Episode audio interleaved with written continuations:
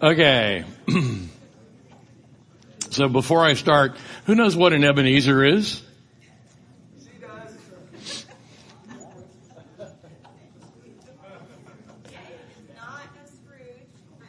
Right. No. No. Okay, yeah, we're singing a hymn. We ought to know what the words mean. Did you know? Uh, I think so. It's like a, it's like a, almost like testimony, but like of bad things. No. You're close. You're, but you're half right. You're half right. Okay, it's from the book of First Samuel. One of the history books. Samuel's leading Israel. They've got the ark. They've gathered together. The Philistines are encroaching on their territory. They cry out to God for deliverance. They come before Samuel and he says, okay, if you're really serious about serving the Lord, then put away the idols that you've got in your household. Put away the Baals and the Asheroths. And they go, okay, okay, we repent. And he said, and they said, but defend, but call on God. Cry out to God to defend us from the Philistines, please. So he gets a lamb to sacrifice on their behalf. While he's sacrificing the lamb, the Philistines attack. Here's what happened. Samuel was offering, this is 1 Samuel chapter 7 verse 10. Samuel was offering the burnt offering as the Philistines approached to fight against Israel. The Lord thundered loudly against the Philistines that day and threw them into such confusion that they were defeated by Israel. Then the men of Israel charged out of Mizpah and pursued the Philistines, striking them down all the way to a place below Bethkar. And afterwards, Samuel took a stone and set it up upright between Mizpah and Shen, and he named it Ebenezer,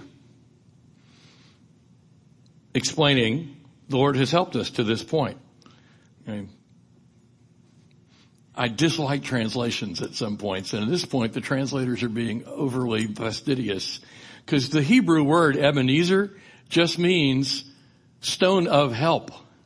They really should have said he named it stone of help, the stone of help. And he basically looked at Israel and said, I'm putting this stone up here because this is where God helped us. So that's the Ebenezer. Now, does anybody know what the word placidius means? I'm pretty sure I know what that word means. I'm sure Google does. Google will offer to help me here in just a minute. Okay, let me pray. I'm going to continue from last week, hopefully not as long, and um, talk about how we get the Bible New Testament. Shouldn't take as long because the New Testament we got much more decisively solid, strong evidence for. Let me pray first. Father, thank you for this day. Thank you for a day set aside for us to rest and for us to turn to you in praise and worship and refreshment and to hear you speak to us, to hear your word proclaimed for us. Father, help me to carefully explain the scriptures, how we got them, why we can trust them, how you have used them to reveal yourself and how you have preserved them through the centuries to us so that they are a reliable, trustworthy revelation of yourself for us. I pray these things in Jesus' name. Amen. Okay. New Testament. Next slide. I'm not going to read this quote again. It makes me angry, raises my blood pressure, and I forgot to take my meds this morning. Um, so I'm probably already a little up. But this slide is a lie. It purports to undermine your confidence in the Bible by challenging it as to its fidelity and asserting that it has been changed and edited and altered many, many times over the years, um, altered to win the favor of kings and altered to suit the whims of the papacy, none of which is true. Next slide. So back to where we were last Sunday. How do we get the Bible? Which is really two questions. Why do we have the 66 books that we have? It's question one. Question two, are we sure that the text of the 66 books that we have is what the authors originally wrote? Those are the two questions. And those are the two ways in which the scriptures have been attacked very forcefully for the last two centuries. And, and I have to say at this point in the 21st century, the scripture has withstood all of those attacks. And the academic and skeptical attacks on the scriptures have actually prompted people to go out and do research and to do more archaeology, all of which has reaffirmed, asserted, and strengthened our confidence in the scriptures. Amen. So, next slide. 39 books in the Old Testament, if you count them the way we Christians do. 22 if you count them the way the Jews did, but exactly the same books. 27 books in the New Testament. Next slide. So now we're on to the topic of the day. When was the New Testament canon fixed? Who decided? Why these 27 books and not others? Good questions. We really do need to think about them and um, to have an answer. So, next slide. I'll give you four testimonies to a very early fixing of those 27 books. Four early Christians whose names you ought to know. Four of what are called the early church fathers.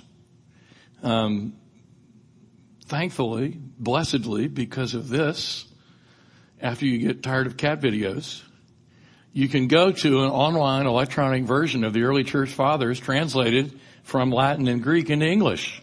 You can read what these guys wrote. First one is Justin Martyr. Very early dates. He's born in AD 100. Dies in 165. He's born in Judea and he dies in Rome. Next slide. We'll come back to the other three in just a second, I promise. So here's a quote from Justin Martyr's first apology. He's writing this probably about 150 AD. On the day called Sunday, uh, by the way, first apology means he's, he's trying to explain to the rest of the Roman world who the Christians are, what they believe and what they do, and to defend them against some charges that have been leveled in the Roman world that these people are crazy and they do terrible things. And so he's written a long apology saying, no, let me explain to you who the Christians are, what we do, what we believe. He says, on the day called Sunday, all who live in cities or in the country gather together to one place and the memoirs of the apostles or the writings of the prophets are read as long as time permits. It's about 150 AD. You've got an account of what the early church was doing when they met together on Sunday and a reference to this category of writings called the memoirs of the apostles. Which by the way is one of the tests of canonicity. The 27 books of the New Testament were all written by apostles. All written by eyewitnesses of Jesus. Paul asserts he is an apostle and an eyewitness Jesus because Jesus appeared to him on the Damascus Road, spoke to him. So the memoirs of the apostles, he almost certainly means the gospels. By the way, he, he knows there are four gospels. Has a, a, a long, elaborate, very strong, assertive defense of why there are four gospels. And so we know the early church is already doing this. It's about 100 years after Jesus' crucifixion, 120 years perhaps. And um, we don't know how long they've been doing this, but almost certainly they haven't just started doing this in Justin Martyr's lifetime. This has been, this is the custom and the practice of the church. And it makes sense because this was the custom and practice of the synagogue was to gather and have the scriptures read and explained and to sing and pray together. The Christians, all of the early Christians, by the way, little footnote here in case you didn't realize, all of the early Christians were Jewish. That sometimes escapes our notice, but that's just a fact. In fact, at one point, every Christian in the world was gathered in the temple courtyard in Solomon's portico. The entire physical church was together in the temple courtyard in Solomon's portico. That's where Peter preached his sermon to the crowd looking at him going, who are these people? And why do they appear to be drunk? That's another story. Okay. Next slide. Justin Martyr's explanation to the Roman world continues. For the apostles in the memoirs composed by them, which are called gospels, have thus delivered unto us what was enjoined upon them, that Jesus took bread, and it goes on and gives the words of institution. They're the same as the words recorded in the Gospel of John, that are the same as the words of institution recorded by Paul in 1 Corinthians.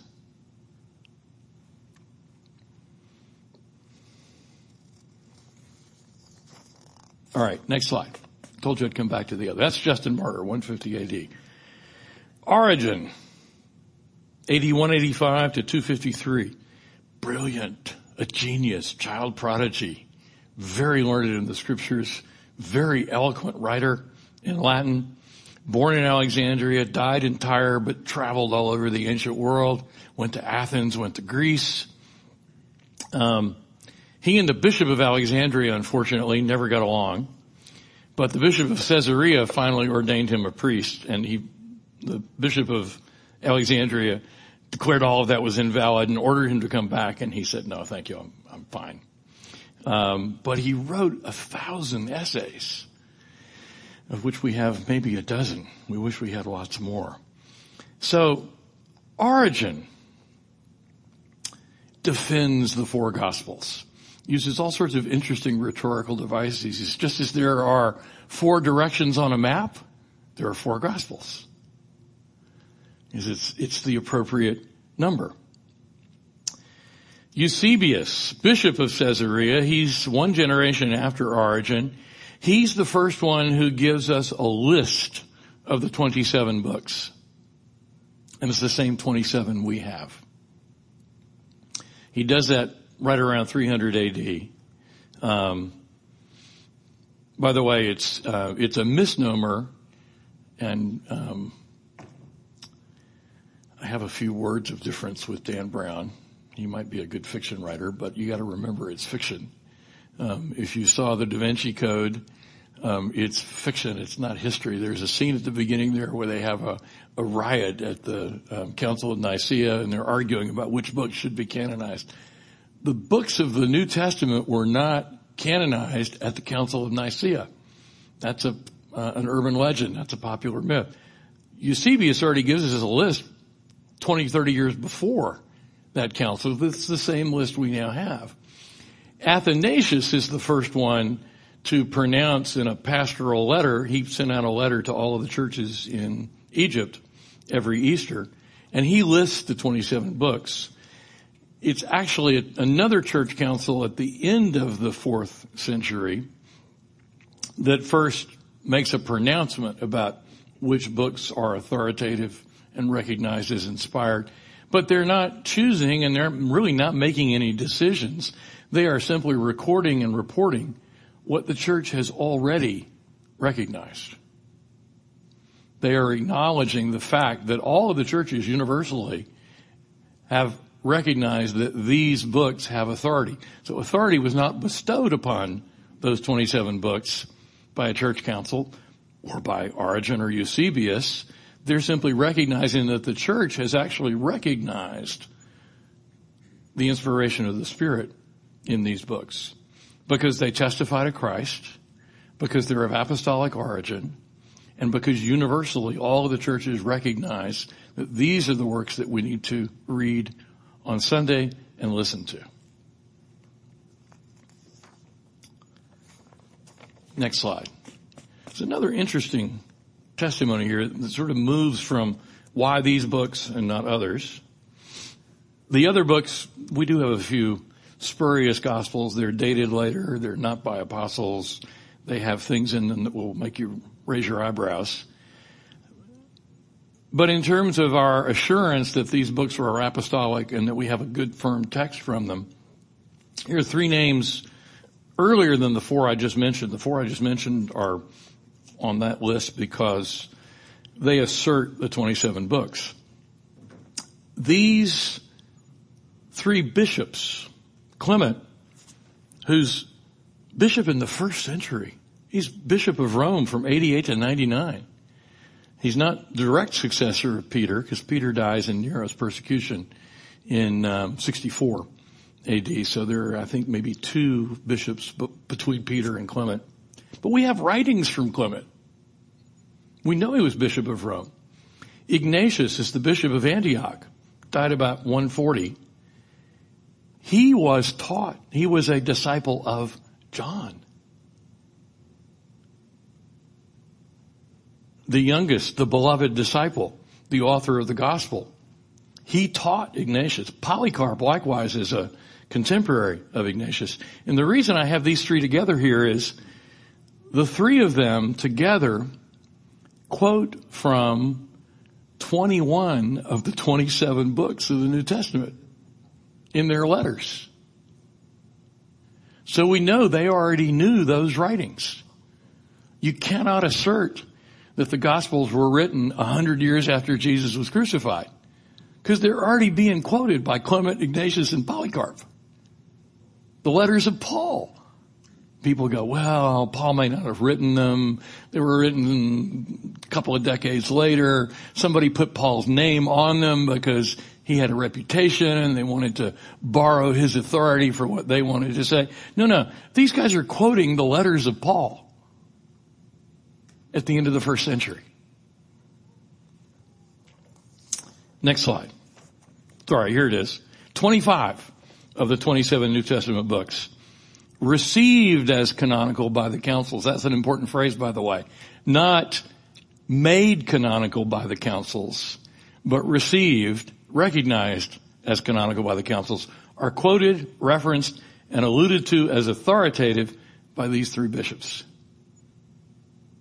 from the end of the first century and the beginning of the second. Next slide. So now we're shifting into did the text in the New Testament change over time? Was it edited, re-edited, tampered with, allowed to be changed by people in authority, altered to suit the whims of the Pope?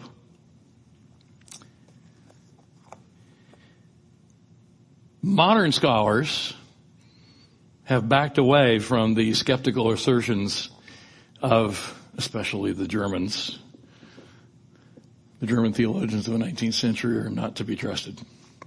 Um, they all said, "Oh, you know, it's a long period where these stories are just told orally." The early church was um, the the lower class; it was the peasants and the uh, laborers in the countryside. They weren't really literate. They they had an oral culture.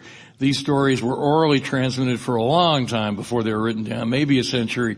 Who knows how they got changed? Well, now, even the most skeptical of scholars admit every book of the New Testament is written by 120 AD. That's the, the latest date that anybody holds on to. They used to say 150, 160, 180. That scholarship is all gone. That is what I was taught when I was in college many moons ago before we discovered fire. Um, yeah, no, it, it's hard for me to believe, but I was in college, my 50th, wed- um, 50th wedding anniversary and the 50th reunion of my college class will come up in just a few years. Um, so 50 years ago, this was not taught. So over the last 50 years, scholarship has had to back away because the research and the archaeology and the discovery of new manuscripts has said they're wrong. They're wrong. Lots of scholars, perhaps even a majority, and certainly most of the evangelical scholars will say every book of the New Testament is written by 90 AD. The last being Revelation by John in exile. I'm actually persuaded This is not the majority position, but there are a number of scholars. This is not unique to me at all. But I think there's some very compelling reasons to believe that every book of the New Testament is written by 70 AD. And there really are some reasons to support that. I'll actually go further. I think every book of the New Testament is written by a Jewish Christian, including Luke. I think Luke is a Jewish physician.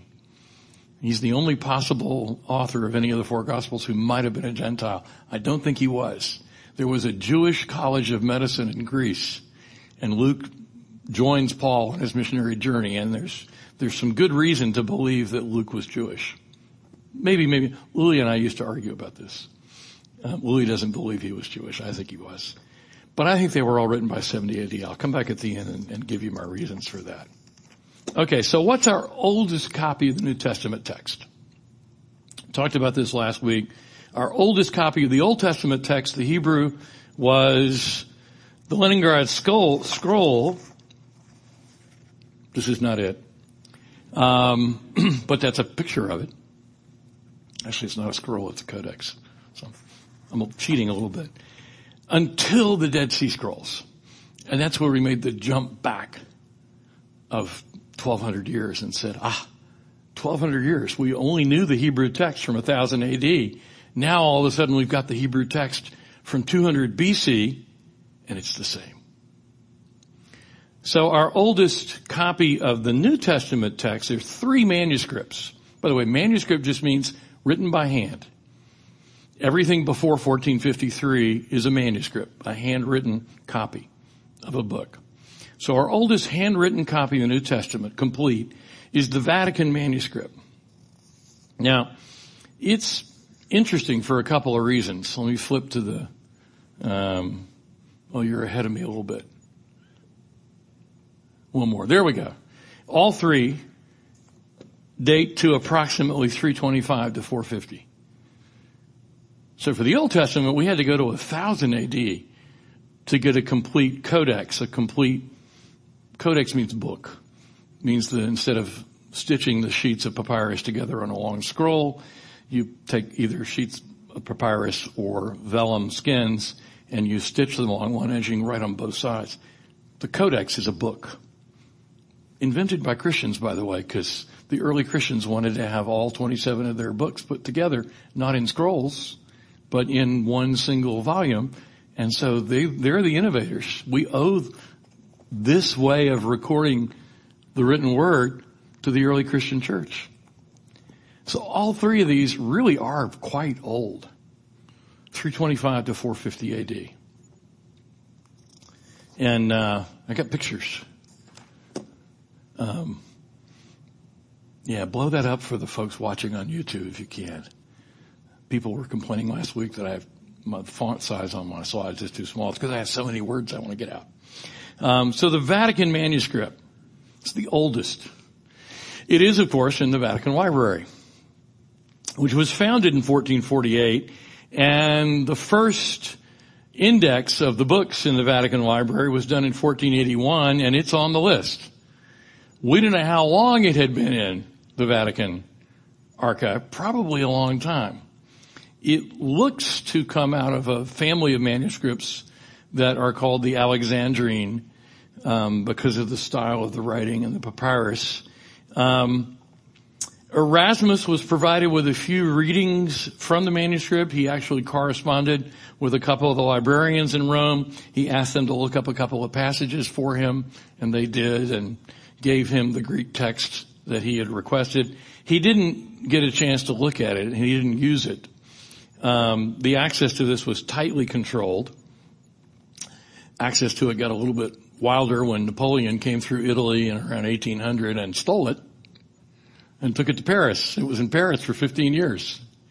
And when Napoleon finally was defeated and, at Waterloo and banished, um, they returned it to the Vatican. It's there. It was still pretty tightly controlled until um, the late 19th century. And in 1889, 1890, there was a photographic facsimile published. Because photography, they photographed every page. So we know from 1890 what this codex looks like. This is a picture of the codex opened. Um, it's two columns per page. It's the Greek text. Um, and 325 is just astonishingly old. By the way, in doing the research for this over the past week, I ran across a company that does facsimile reproductions. So somebody really, really, really loves me. They're, they're, they're custom done. They get cow, um, yeah, cowhide leather and vellum pages and um, hardwood end pieces, and they will do a photo- photographic facsimile of this for you for the um, gentle sum of $499. And it takes six weeks because they do them to order. Um, the Vatican actually published a version oh, late 1990s, I think, but they only printed about 300 of them.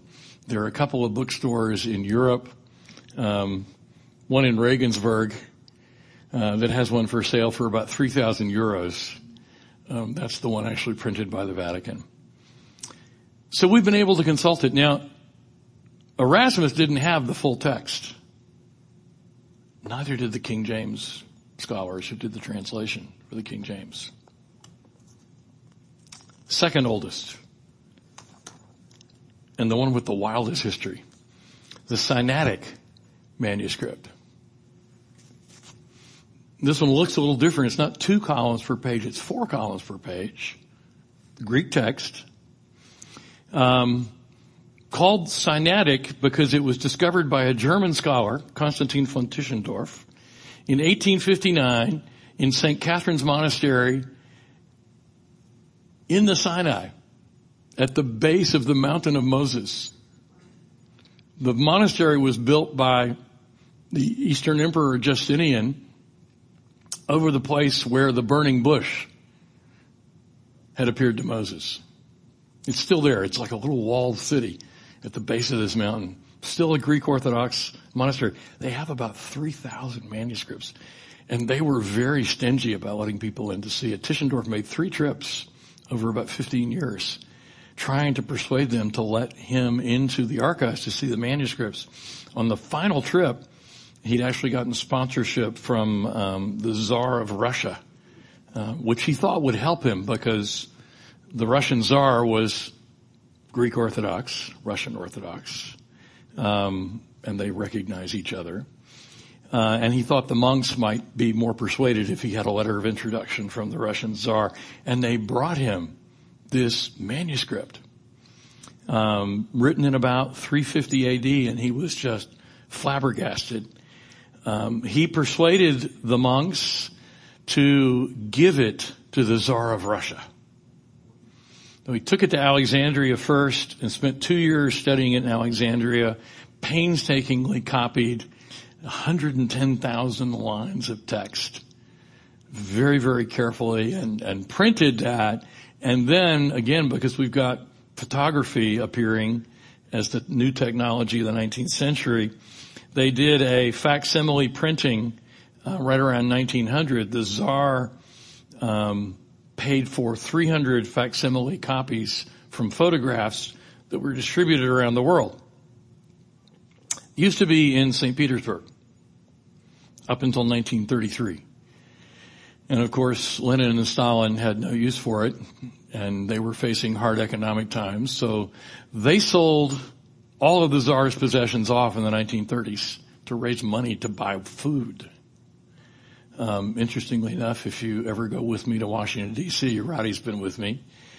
Our National Gallery of Art in Washington is the Czar's art collection. It was bought by the U.S. Secretary of the Treasury out of his own money, and then he paid for the building in the Great Depression. Um, it represented about 40% of Russian exports that year. He bought the Czar's art collection, brought it to Washington D.C. The core of the National Gallery of Art is the Czar's art which Stalin and Lenin had no use for. Well, they had no use for the Sinaitic Codex either. They sold it to the British Museum in 1933 for $500,000. And the British Museum still has it. It's not always on display but it has been out a couple of times, and there is a photographic facsimile of it available as well. Greek text, four columns per page. We can compare with um, all later translations, but not really widely available until about 1900. The final one, the Alexandrine manuscript, um, because all the paleographic, paleography is just the study of writing. All the study of the style of writing, the scribal hands, the forms of the letters, the age of the paper, shows it to have come from Egypt. And it, we knew it was in Alexandria for centuries. We were able to trace it back. Brought to Constantinople around 1620 by the patriarch of the Eastern Orthodox Church, he became great friends with the British ambassador. Um, there was a British ambassador from the court of King James, yes, that King James, in Constantinople. He persuaded the patriarch to give this manuscript to King James. Now, it was 20 years after they'd done the King James Bible translation. So didn't, the, the King James translators didn't have access to it. Um, and it took a couple of years to actually finish all the arrangements and get it to England. So it actually was delivered to Charles I in 1627 after James had died. And when it arrived in London, it was carried in a huge procession from the boat that it had shipped on through the streets of London to the um, Royal Library, which became the British Library, which is now part of the British Museum. So the British have got this one as well. It's a little later. It's 450 AD and it's a little different from the others because it's a slightly different region of the world and there are a few um, alternate readings in it. Those are the oldest complete manuscripts. Next slide. But it does raise the question, you will if you poke around the internet, it won't take you very long. You'll find somebody saying there are 200,000 mistakes in the 6,000 manuscripts of the New Testament. They're right. There probably are 200,000 mistakes in the 6,000 manuscripts of the New Testament. But I'll call your attention to the first thing. There's 6,000 manuscripts. There's 6,000 handwritten copies of the New Testament that we know about, that we have. Now, not all of them as old as those three um, fourth century, but here's how it happens. Next slide. You won't be able to see this at home. I apologize. Um, at the top of this tree is the copy written by the apostle with the phrase, the only son of God. And different people make copies of that and send it out to different churches and that same phrase and that same verse, the only son of God. Somewhere along the way, one scribe gets distracted by a fly and skips a word. And so in his copy, it's not the only son of God, it just becomes the son of God. But then everybody who makes a copy of that copy doesn't know that there's a word missing. And so you see, you can't really see it on this, it's red on my copy. Um, you get down there to the bottom, copies of copies of copies. We have between five and six thousand manuscripts. You'll see four or five of them have the Son of God and the rest of them have the only Son of God. They're going to count, by the way, each manuscript that doesn't have the word only in it as a mistake. And if you count not just the omitted word occasionally here and there, but an omitted letter or a misspelled word that everybody else is copying misspells thereafter, then yeah, it all adds up to 200,000. It doesn't affect the sense of the scriptures at all. Next slide. I mentioned the fact that we have that Alexandrian Codex from 450 and we have the Vatican and the Sinaitic from 325 and 350. They're a little different. Here's the biggest difference. The Alexandrian text omits seven passages from the entire New Testament. Most of them just one verse or two verse. You can't read this. I can barely read this. So John 753 the story of the woman taken in adultery. It's in the Byzantine family of manuscripts. It's in the Codex Vaticanus. It's in the Codex Sinaiticus. It's not in the Codex Alexandria. And if you really get interested in this, Mike Winger, um, peace be upon him and blessed be his name for his sound teaching, just did a, what was it, a five part, um, podcast, five podcasts on the story of the woman taken in adultery. His final conclusion is probably not in John's original manuscript, but ought to be in there now because it appears to be an inspired true account of something that actually happened. And the most likely explanation is somebody had another document that told stories of things that Jesus did, and they're making a copy of John's gospel, and they get to that point and they go, I've got this other story, looks like it probably happened about here. So they wrote in the margin, here's this other story. Because John admits in his gospel, not everything Jesus did can be recorded. To record all the miracles that Jesus did would take all the books in the world. So somebody says, oh, I have this other source that tells this story about something that happened when a woman taken in adultery was brought to Jesus. Wrote that in the margin. Somewhere down the way, another scribe gets the scroll, stories in the margin. He goes, why is that part in the margin? Maybe the scribe making the copy lost his place, skipped that, went on, and then realized he'd skipped it, so he went back and put it in the margin. He says, I can fix that. I'll put it in line with the rest of the chapter. It's not that somebody thought, oh, I can make up a cool story about Jesus and put it right in here. That's almost certainly not what happened. Scribes don't do that. When a scribe is making a copy, we talked about the Talmudic regulations. Those were carried over by the Christian monks as well. It would be the height of hubris for somebody to put a line in out of their own brain. Most of these passages, um, the other ones are um, two verses in John 5, um, two verses in Luke, um, one and a half verses in Matthew, um, a part of um, Jesus' prayer in Gethsemane, the doxology to the Lord's Prayer. It's in the Byzantine text. It's none of the Alexandrine. Um, the longer ending of Mark, which is a bit like the woman taken in adultery. When something's in one set of manuscripts and not in the other manuscripts, the overwhelming, most likely probable reason for that is the scribe doing the copying missed something and left it out. Not that a scribe doing the copying thought, oh, I have a thought. I think I'll put it in right here.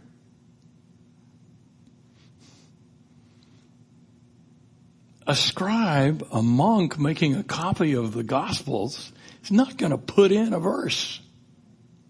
So if you have two manuscripts, one of which has this verse, one of which doesn't have that verse, the most likely thing is that verse was probably in there originally. Some scribe lost his place and inadvertently, not meaning to, left it out. There's no doctrine of the Christian faith that depends on any of these verses, by the way. Absolutely doesn't change any of our theology at all. But there are those variations. Okay. How much has the text changed? Well, now we come to the parallel New Testament story to the Old Testament Dead Sea Scrolls. In addition to those old complete manuscripts, those are just, that's the complete text of the New Testament. They go back to the fourth century. We have little pieces of parts of the New Testament that are much, much older.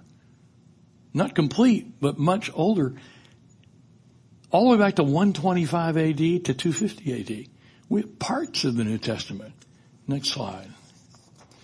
Here's the oldest one. It's called the Rylands um, Papyrus. Uh, it's in England. Everything's in England.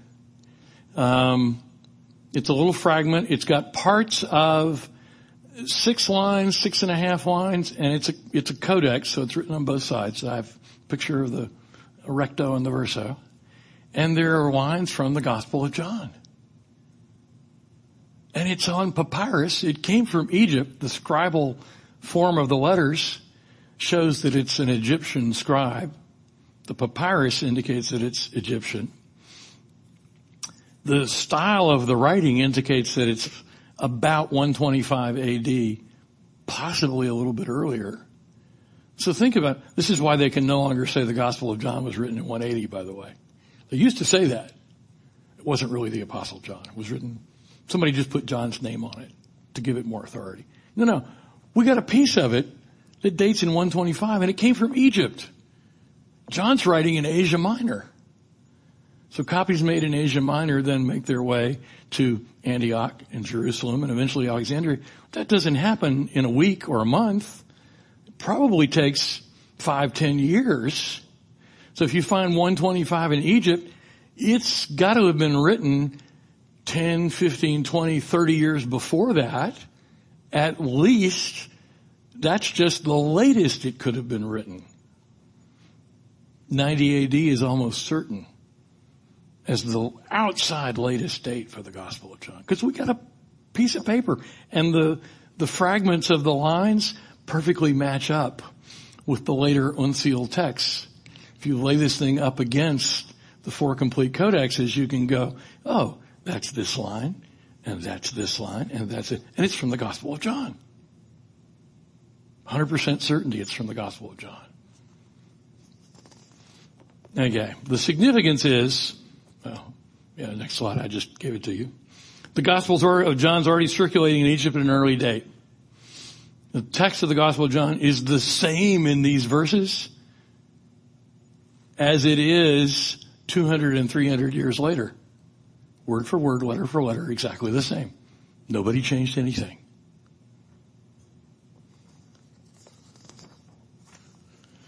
So, back to this, when was it written? When were they written? And how do we, how do we know? I think it's written before 70 AD. And, and let me tell you about why. Uh, next slide. Yeah. 70 AD is an important year in the first century. Really important event in 70 AD. It's like the 9-11 attack of the first century. Everybody remembers where they were when they heard about this event. Next slide. It's the Jewish rebellion and the destruction of the temple. That wasn't just of interest to the population of Israel. That reverberated through the entire Roman world. Everybody knew about that. Josephus writes an account of that war in Latin for a Roman audience. It is the 9-11 event. You young people won't get this, but everybody remembers where they were on 9-11 2001. Everybody remembers what they were doing on that day. Everybody in the first century after 70 AD remembers what happened that year. And not a single book of the New Testament makes any mention of it or allusion to it. And it's almost unimaginable that you would be writing the accounts of the New Testament, the doctrines, the letters, especially the book of Hebrews. Oh my gosh, the argument of the book of Hebrews is that Jesus is the superior high priest to the priests who offer sacrifice in the temple, and that Jesus is the superior sacrifice to the sacrifices that are offered in the temple. And if you were writing after 70 AD, you would at that point almost certainly mention, and that's why God allowed the temple to be destroyed. Remember Clement? We have a letter from Clement. That's the argument he makes. He says exactly that.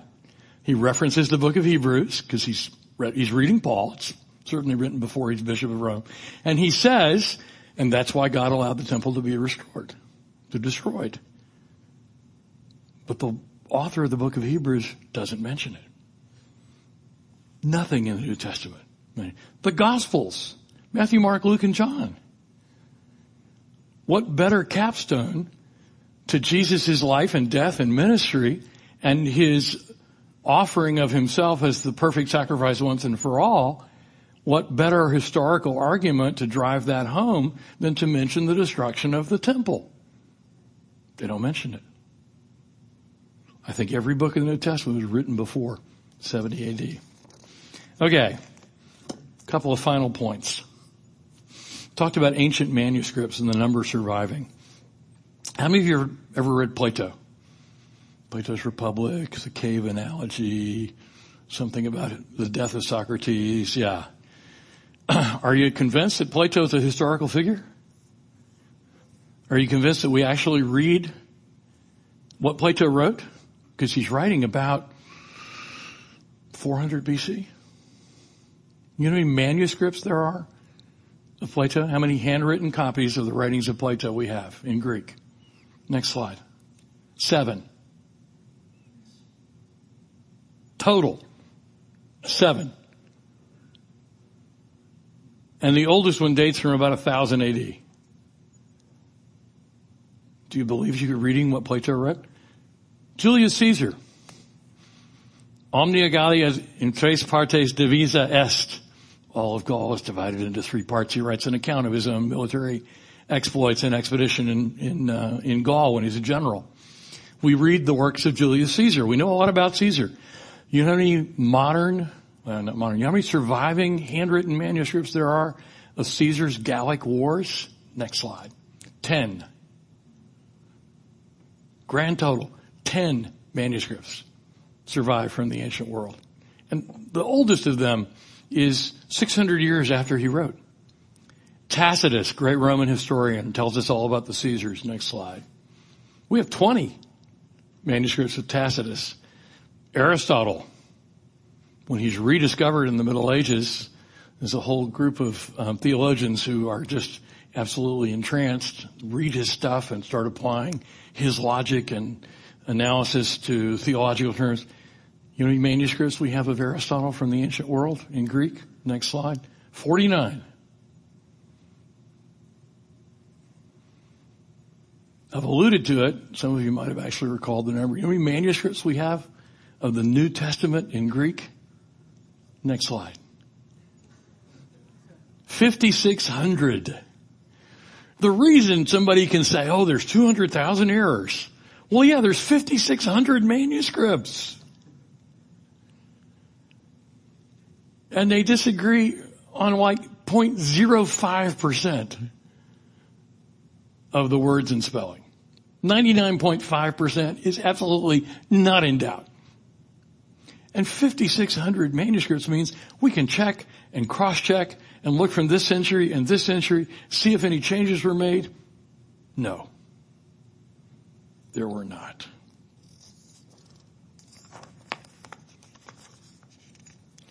Let me leave you with this. Um, I was going to try and compose my own little peroration summary here. Instead, I found one from Professor James Holden, who's a colleague of Norm Geisler and the president of um, Veritas um, Seminary in California. He and Geisler founded it together. Based on the various kinds of evidence, it is clear that great care was taken to accurately copy the Greek manuscripts. We can be confident that the text of the New Testament as it stands today is substantially the same text that was originally written by the writers of scripture. Next slide. Here's, here it is. The quantity of New Testament manuscripts, the dates from the original manuscripts to the earliest copies available, the quality of the copies in the New Testament manuscripts all serve as undeniable and powerful witnesses to the accurate preservation of God's inspired and inerrant word. We can be confident. What we have is what the apostles wrote. And I could go through, I showed you the, um, F. F. Bruce, the New Testament documents. He does a wonderful job. It's a whole separate question, how historically accurate. The names of the Roman officials, the names of the cities and towns and their locations and the distances from each other, the other events, the modes of travel, the details of cultural life, all of those details from the New Testament have been confirmed over and over and over again by the discoveries of archaeology. And the same is true for the Old Testament. I was sharing with the men's Bible study yesterday and I talked to Doug about it. The, the, uh, the Biblical Archaeological Society publishes a, a magazine that summarizes the discoveries in the Middle East. For the last 50 or 60 years, every archaeological discovery in Jerusalem and in the rest of Israel has confirmed the historical accuracy of the Old and the New Testament. We can be confident. And we got the Bible because God providentially through history, these things didn't happen by accident. This is not a man-made phenomenon. The story of the preservation of the Old Testament scrolls and the New Testament writings of the apostles is a, a story of God's providential care and preservation of his word and the revelation of the gospel of his son so that it could be proclaimed. And I haven't even talked about translations into different languages, which I could, could go on at length about. I didn't even bring out my Luther facsimile so I wouldn't get on a rabbit trail today. I hope that's helpful. I hope that um, deepens your faith, provides you with more assurance, maybe some incentive to spend more time studying these writings, the Old Testament and the New. The Old Testament is quoted 280 times in the New Testament. The New Testament writers thought the Old Testament was worth quoting. It's worth reading for us, therefore. So I encourage you, find time, find a group that you can study with. My own experience is I always learn more when I sit down with a group of guys and we talk about what we're reading. Um, we're finishing up the book of Genesis right now and it's been just marvelous. I jokingly refer to that little group on Saturday morning as my own very, my very own little Sanhedrin. Um, it's the old joke about three rabbis, five opinions. Um, we actually exhibit that some Sunday mornings. Let me pray for us. I'll offer a blessing and then we will be dismissed. Father, thank you for the gift of revelation, for your revelation of yourself in your son, in his life and his ministry. The word became flesh and dwelt among us. The apostles beheld his glory and recognized him as the son of God, the perfect lamb who takes away the sins of the world. Thank you that they gave us a rec- written record of his ministry. That inspired by the Holy Spirit, they were able to recall the most important things that he said and did. Thank you that the apostle Paul wrote letters to the churches explaining and proclaiming the gospel. Thank you that all of that was preserved for us. Pray your blessing upon those who are here as a part of this fellowship this morning, those who are watching over the internet or who will watch recordings later on. Pray that you would bless your word to their edification, to the proclamation and the propagation of your kingdom. Pray all these things in Jesus' name. Amen.